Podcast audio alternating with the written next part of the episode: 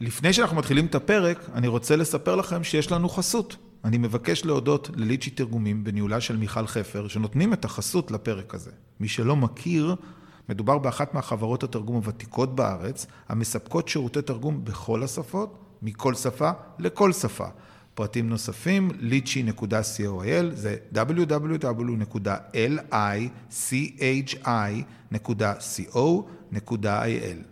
יאללה, מתחילים.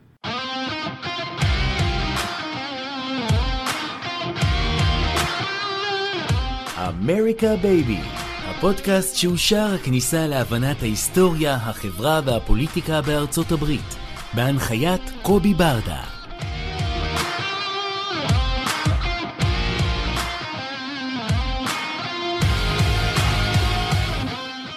ברוכים הבאים לפודקאסט שלנו אמריקה בייבי והיום יש לנו את הכבוד העונג אה, להציג לפחות את מי שאני מחשיב אותו כמנטור שלי אה, בכל התחומים של אה, עולמות מחקר אוונגליסטים ישראל.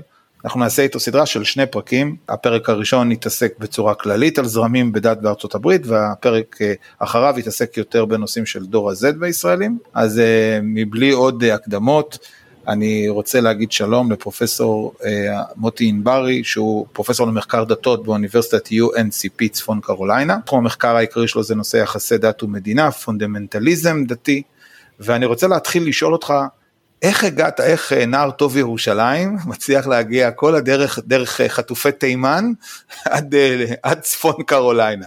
תן לנו בנאטשל את, את הדרך שלך שהיא מרתקת כן. לנושא הזה.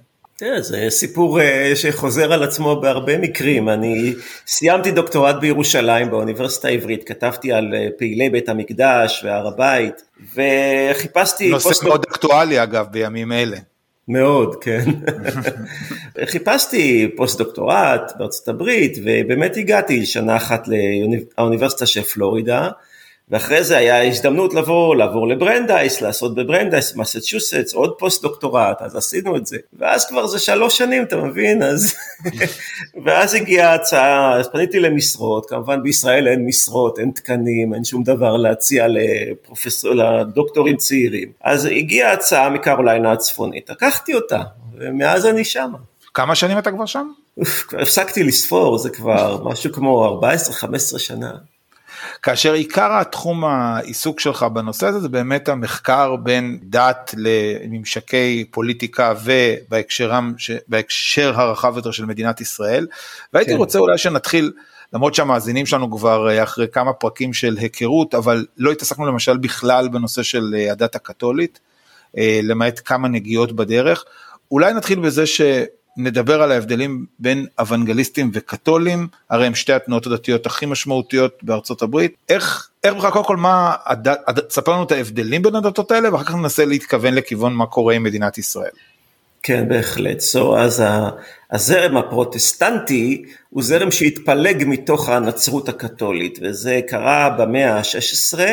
כאשר אה, מרטין לותר אה, יצא במתקפה על הכנסייה הקתולית ובעיקר הוא יצא במתקפה על השחיתות. זה מעניין שהשחיתות הייתה הנקודה שככה הדליקה אותו. בעבר הכנסייה הקתולית הייתה מסוגלת תמיד אה, לדחוק כל מי שמציב עליה תיגר, אבל מרטין לותר הם לא הצליחו להשתיק, הם לא הצליחו לחסל, כי עמד לרשותו דבר שלא עמד בפני אף אחד לפניו, וזה המצאת הדפוס.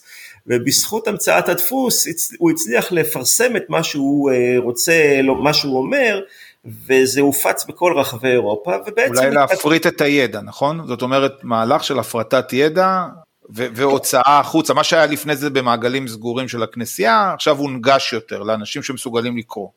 בדיוק, so, לפני כן אה, אנשים פשוט, ספרים נכתבו בכתב יד, לא היה דפוס, אז uh, היכולת שלנו להפיץ מידע באמצעות כתיבה בכתב יד הייתה מוגבלת, אבל uh, עם המצאת הדפוס הרעיונות הכפרניים של מרטין לותר פשוט הודפסו בעשרות אלפי עותקים והופצו בכל רחבי אירופה, וככה נוצרה המהפכה הפרוטסטנטית, המילה פרוטסטנטי באה מה, מהשורש to protest, כאילו למחות, זו הייתה מחאה, זו הייתה הפגנה נגד הכנסייה הקתולית, ולמעשה במשך הזמן זה התפתח לזרם שעומד בפני עצמו, שקורא תיגר על, ה, על העוצמה של הכנסייה הקתולית, על, ה, על דרך החשיבה של הכנסייה הקתולית, ולצורך העניין, אה, אחד הדברים הכי חשובים במהפכה הפרוטסטנטית הייתה הראייה שכל בן אדם מסוגל בפני עצמו לקרוא את הכתבים הקדושים.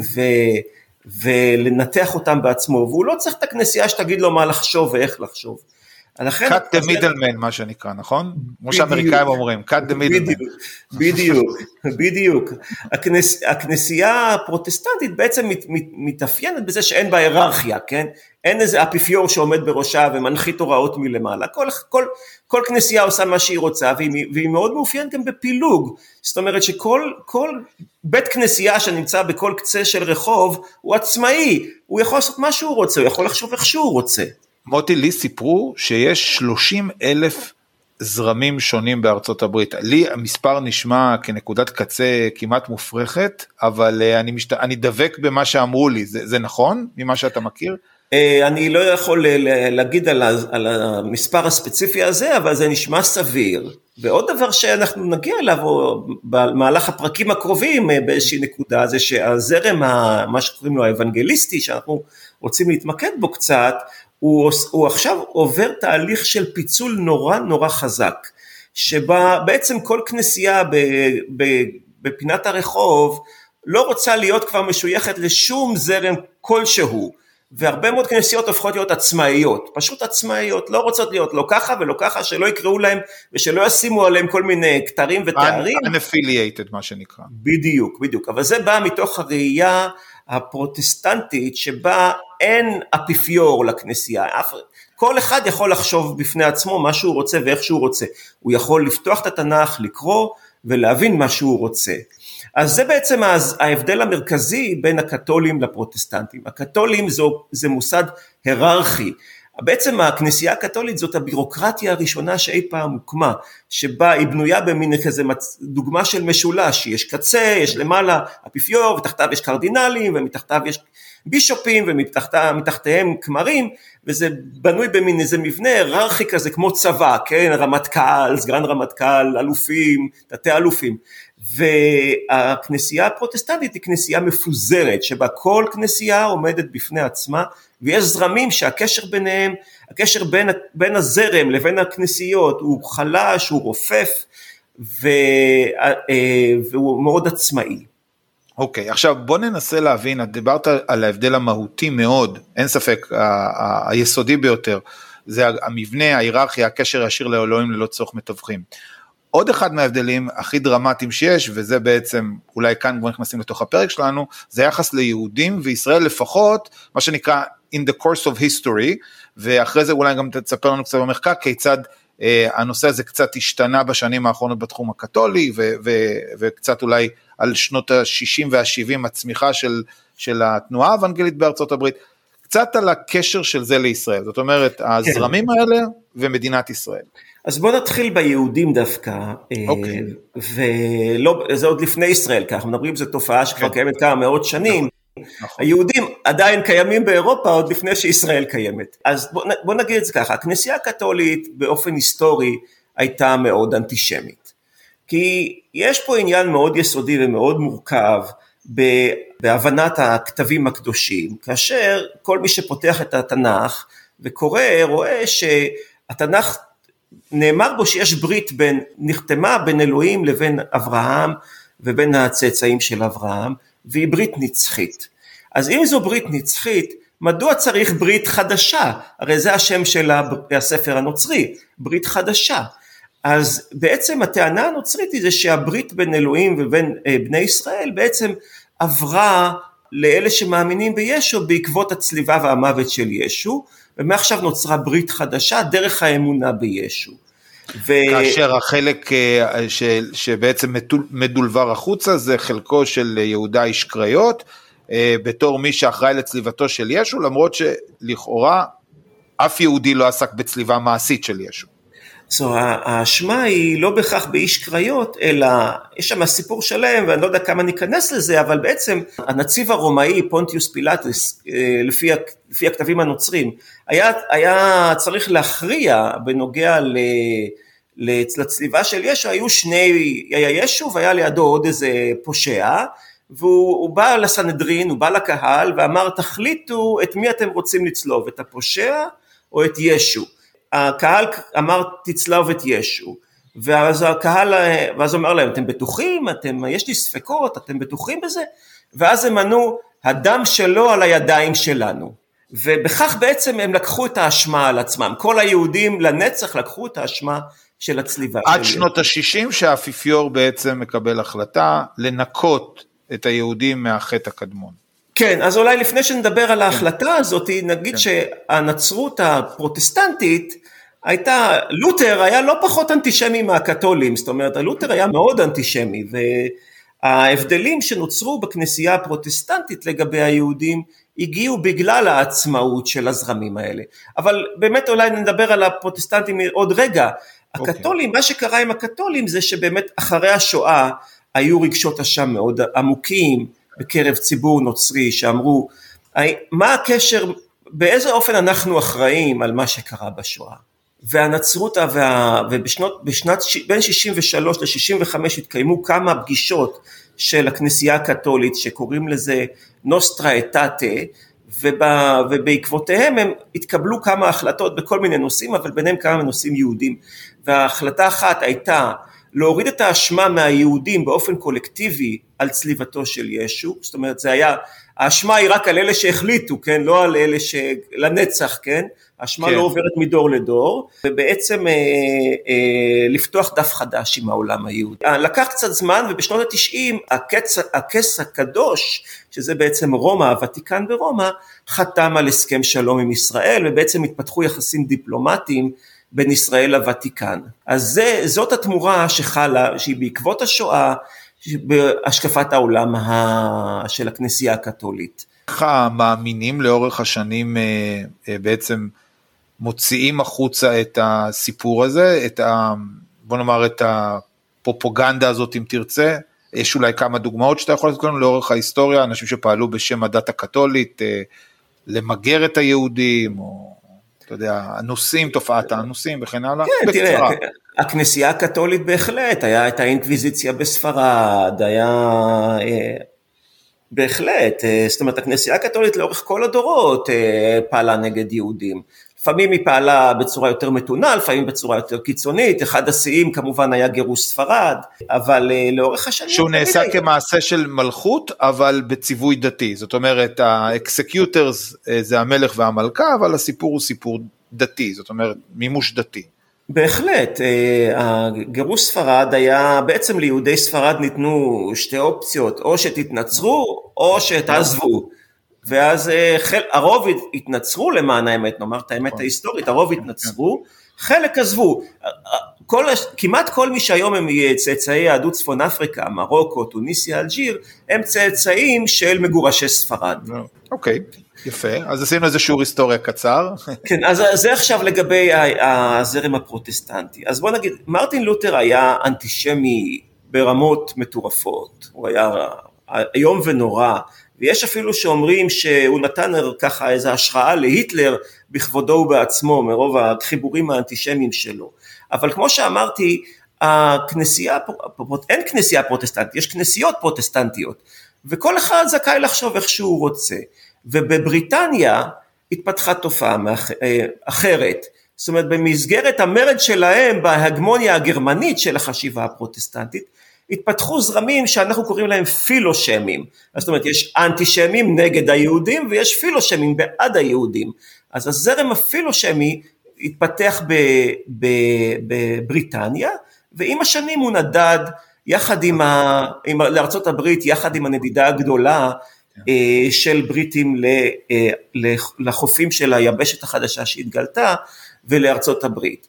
הפוריטנים. הפוריטנים בהחלט, ובעצם הזרם הפילושמי טוען שב, שהברית שאלוהים כרת בין אברהם לבינו ובין צאצאיו היא ברית שעדיין שרירה וקיימת, היא לא התבטלה, כי כתוב בתורה שהיא לעולם לא תתבטל, אז היא עדיין קיימת, אבל זה לא סותר את הברית החדשה, ובעצם הם יצרו הבחנה בין שני סוגי בריתות, יש ברית אחת בין יהודים לאלוהים, ויש ברית חדשה אחרת בין כל השאר, מה שאנחנו קוראים להם הגויים, לבין אלוהים, והיא דרך ישו. זה לא שיהודים לא צריכים את ישו, יהודים גם צריכים את ישו, ובסופו של דבר יהודים יבינו שהם צריכים את ישו, אבל זה יקרה להם בשלב מאוחר יותר, לקראת קץ הימים.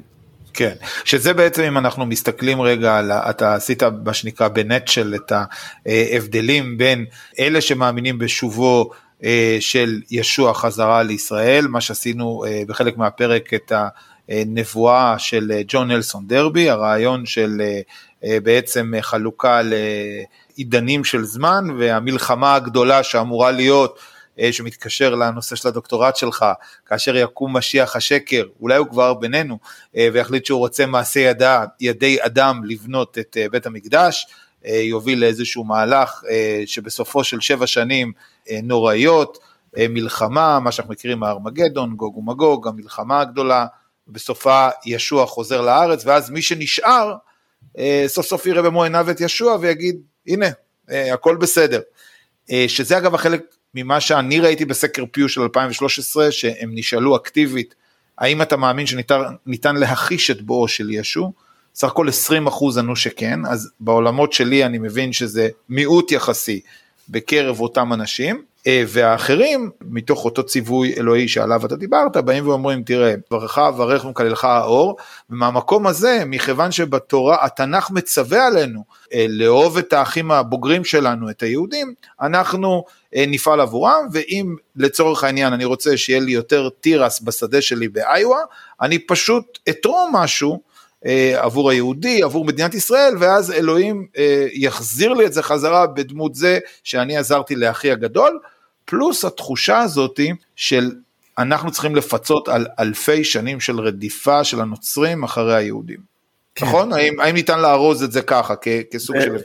בהחלט, בהחלט. עכשיו, הרבה אנשים בישראל חושבים שקץ הימים זה המוטיבציה המרכזית שמובילה אוונגליסטים לתמוך בישראל. והמחקרים שלי והסקרים שעשיתי הראו בוודאות שזה לא העניין היום. אולי זה היה העניין לפני 50 שנה, אבל זה לא העניין היום. נכון, ובוא כדאי באמת אה, לעצור רגע ולקפוץ לימינו אנו בהקשר הזה.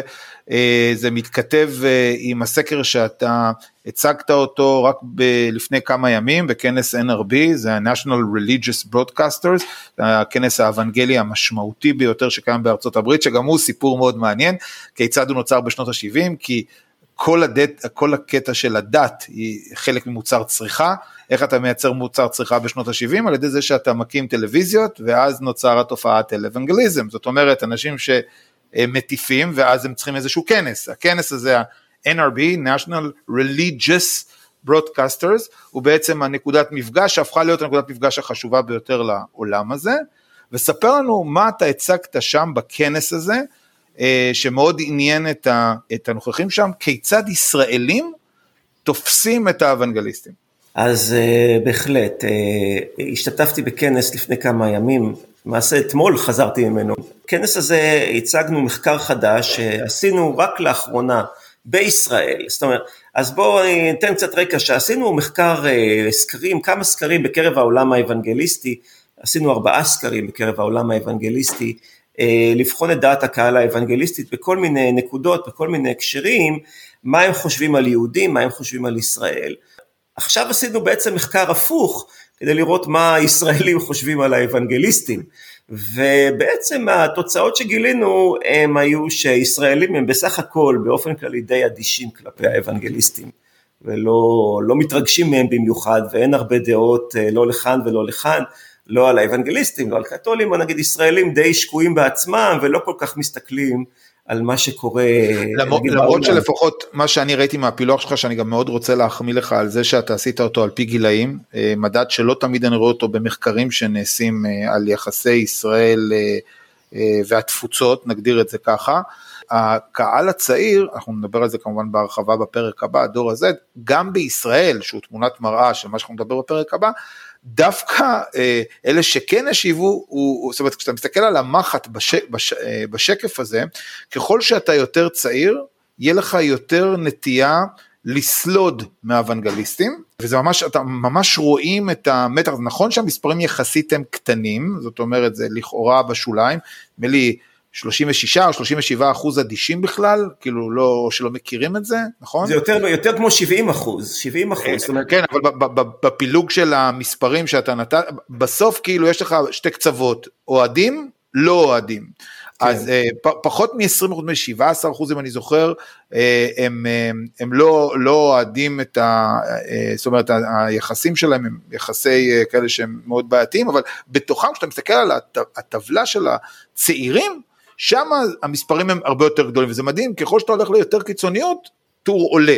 זאת אומרת, אני, ההנחה שלי מתוך הסיפור הזה, זה שככל שאתה יותר צעיר, אתה יותר...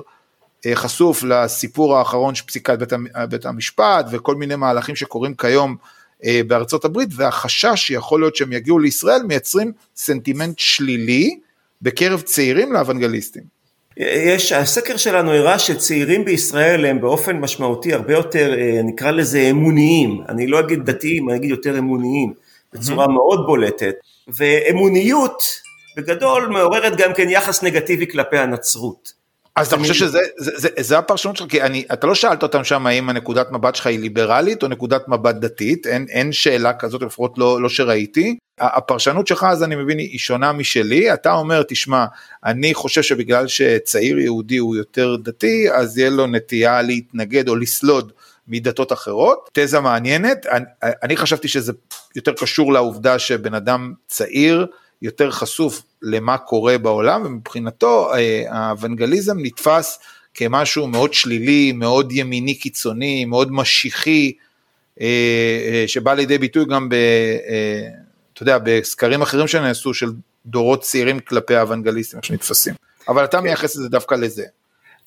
טוב, זה עניין של פרשנות, כן, אני, כן. אנחנו מתחילים לפ, לפענח את הנתונים ולנסות להבין את המשמעות שלהם, אבל כן, באופן, באופן ברור בולטת ככה שמבין כל, הקב...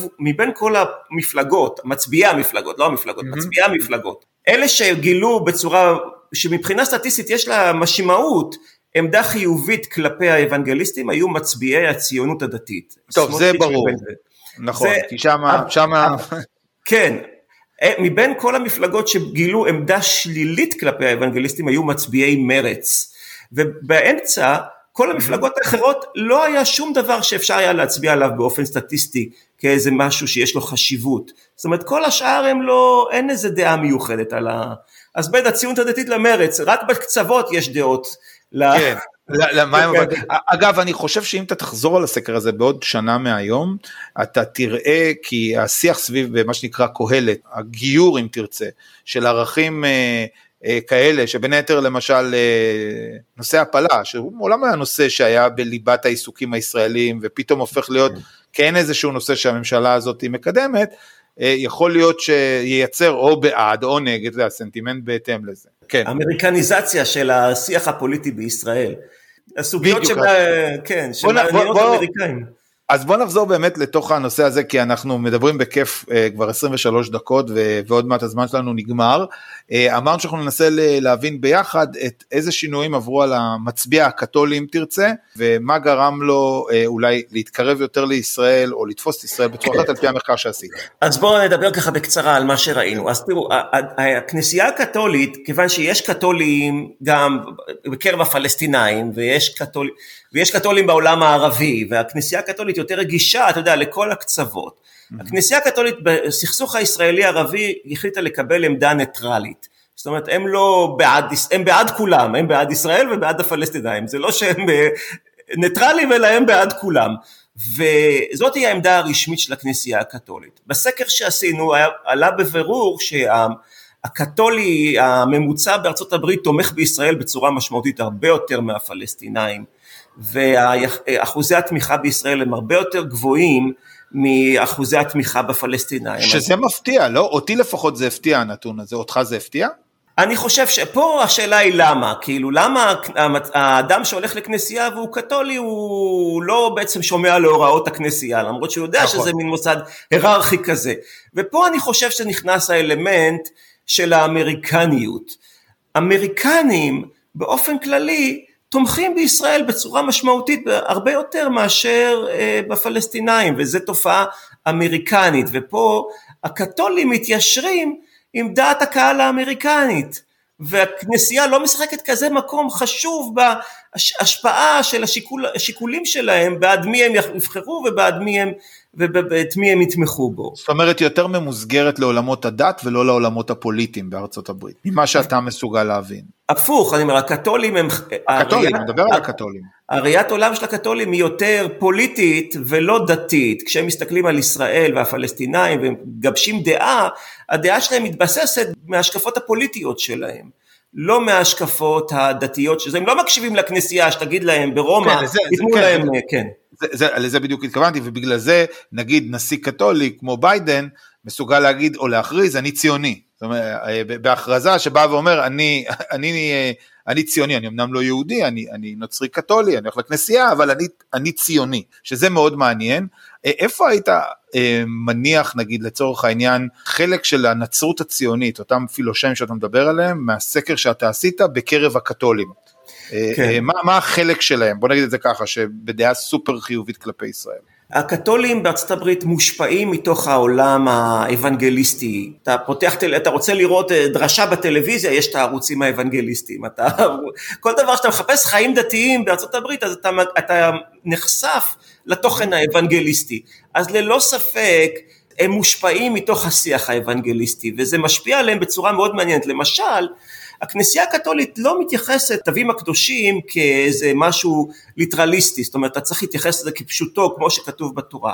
אבל שאלנו שאלה לגבי התנ"ך, מה אתה חושב לגבי התנ"ך? ובערך איזה 20 אחוז אמרו שצריך לקרוא את התנ"ך באופן אה, ליטרליסטי, זאת אומרת באופן כמו שהוא, ושזו בעצם העמדה האוונגליסטית, אז 20% אחוז מהקתולים בעצם אומרים אנחנו אנחנו אוונגליסטים. סוג של אוונגליסטים, כן. כן, אנחנו אוונגליסטים, כן, זה מה שהם אומרים. דבר מעניין שראינו בסקר עם הקתולים, שמאוד שונה אבל מהאוונגליסטים, בנוגע לכמה שאתה חשוף לעולם הדתי, אז בוא נגיד את נצעד צעד אחד אחורה, בכנסיות האוונגליסטיות, בסקרים שעשינו עם האוונגליסטים, תמיד ראינו קשר מאוד בולט וברור בתמיכה בישראל לבין מידת דתיות גבוהה. זאת אומרת, איך מודדים מידת דתיות גבוהה? כמה פעמים אתה הולך להתפלל, כמה פעמים אתה קורא את התנ"ך, כמה, תבין כמה פעמים אתה הולך לכנסייה, אז זה ככל שאתה רואה מידת דתיות גבוהה יותר אצל האוונגליסטים, ככה אתה רואה קשר יותר חז... תמיכה יותר חזקה בישראל. It makes sense כמו שאומרים באנגלית, כן זה הגיוני, הם הולכים לכנסייה, הם שומעים על זה, אז זה, נכנס להם לראש. אצל הקתולים ראינו תופעה שככל שאתה הולך לכנסייה, מידת הדתיות הגבוהה הזאתי לא משפיעה על היחס לישראל, לא ראינו קשר סטטיסטי בדברים האלה.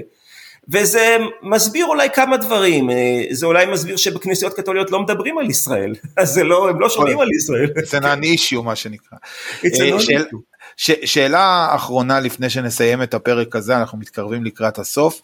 האם אתה חושב שמדינת ישראל יכולה למצוא איזשהו, אה, נגדיר את זה, כור פעילות בקרב לפחות, אתה יודע מה, הממסד של הקהילה הקתולית ובכל מיני תחומים שבהם אנחנו עושים כדי לייצר בסופו של דבר איזשהו leverage אה, לדעת קהל או שלפי מה שאתה מבין התופעה הזאת היא קורית מעצמה ואין, אין, אה, אתה לא מוטרד, אתה לא מודאג, להפך מבחינתך אז בוא אני, טוב. בוא אני אצביע על הנקודה שבה אני כן מוטרד בה. אוקיי. בנתונים שאנחנו ראינו בכנסייה הקתולית, ראינו בהחלט ש... תראה, הכנסייה הקתולית מורכבת מ-60 ומשהו אחוז לבנים, ושלושים ומשהו אחוז היספנים, בגדול היספנים. הקהילה ההיספנית היא מגלה סנטימנט נמוך יותר מהלבנים כלפי ישראל. אז אם יש נקודה שצריך לשים לב אליה וצריך לשים תשומת לב אליה מיוחדת עם מה קורה עם קבוצות מיעוט בארצות הברית. זה נכון לגבי שחורים וזה נכון לגבי היספנים. אה, קבוצות המיעוט האלה הולכות ומתחזקות בתוך, בדמוגרפיה האמריקאית. כן. והקבוצות המיעוט האלה הן לא תומכות בישראל במידה שבה האדם הלבן תומך בישראל אה, ואם ישראל רוצה לתקן משהו והיא רוצה לחשוב קדימה על אה, כאילו איך לחשוב, איך חושבים קדימה חשיבה אסטרטגית לגבי הדור הבא ו, וכן הלאה, צריך לחשוב על צעירים, צריך לחשוב על, על אה, היספנים, צריך לחשוב על שחורים, צריך לחשוב איך משווקים ואיך מייצרים סימפתיה כלפי ישראל בקרב הציבורים האלה. אז השארת לנו טעם מצוין לכל מי שהאזין לנו לפרק הבא, כי בפרק הבא אנחנו הולכים בדיוק להתעסק בסוגיית אה, הליבה, אה, מהו דור ה-Z והיחס שלו כלפי ישראל ומה ניתן לעשות. אז אה, שוב המון המון תודה אה, פרופסור ענברי, אנחנו אה, תודה. ניפגש אה, מיד בשבוע הבא, יום ראשון, בדרך לעבודה בפקקים בבוקר עם הפרק החדש שלנו. תודה רבה. תודה רבה. תודה רבה שהאזנתם לפרק הזה. אתם יכולים למצוא אותנו בכל האפליקציות של הפודקאסטים, דוגמת ספוטיפיי, אפל, גוגל פודקאסט ועוד. ושוב, המון תודה לליצ'י תרגומים בהנהלת מיכל חפר, בית לשירותי תרגום בכל השפות על חסותם לפרק זה, שניתן למצוא באתר lichy.coil, זה www.lichi.co.il. תודה מיוחדת לחברת הפודקסייה בניהולו של שלום סיונוב על הפקת הפודקאסט הזה. נתראה בפרק הבא.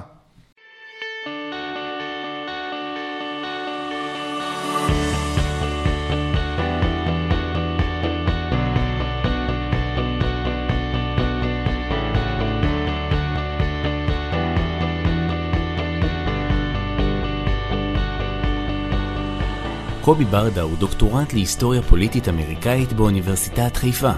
מלגאי בקתדרת חייקין לגאו-אסטרטגיה והחממה הדתית באוניברסיטת חיפה, ומחבר הספרים המפתח להבנת טראמפ ו-Grassroots Path to Congress. מחקריו מתמקדים בשדולות למען יחסי ישראל-ארצות הברית ובפוליטיקה אמריקאית.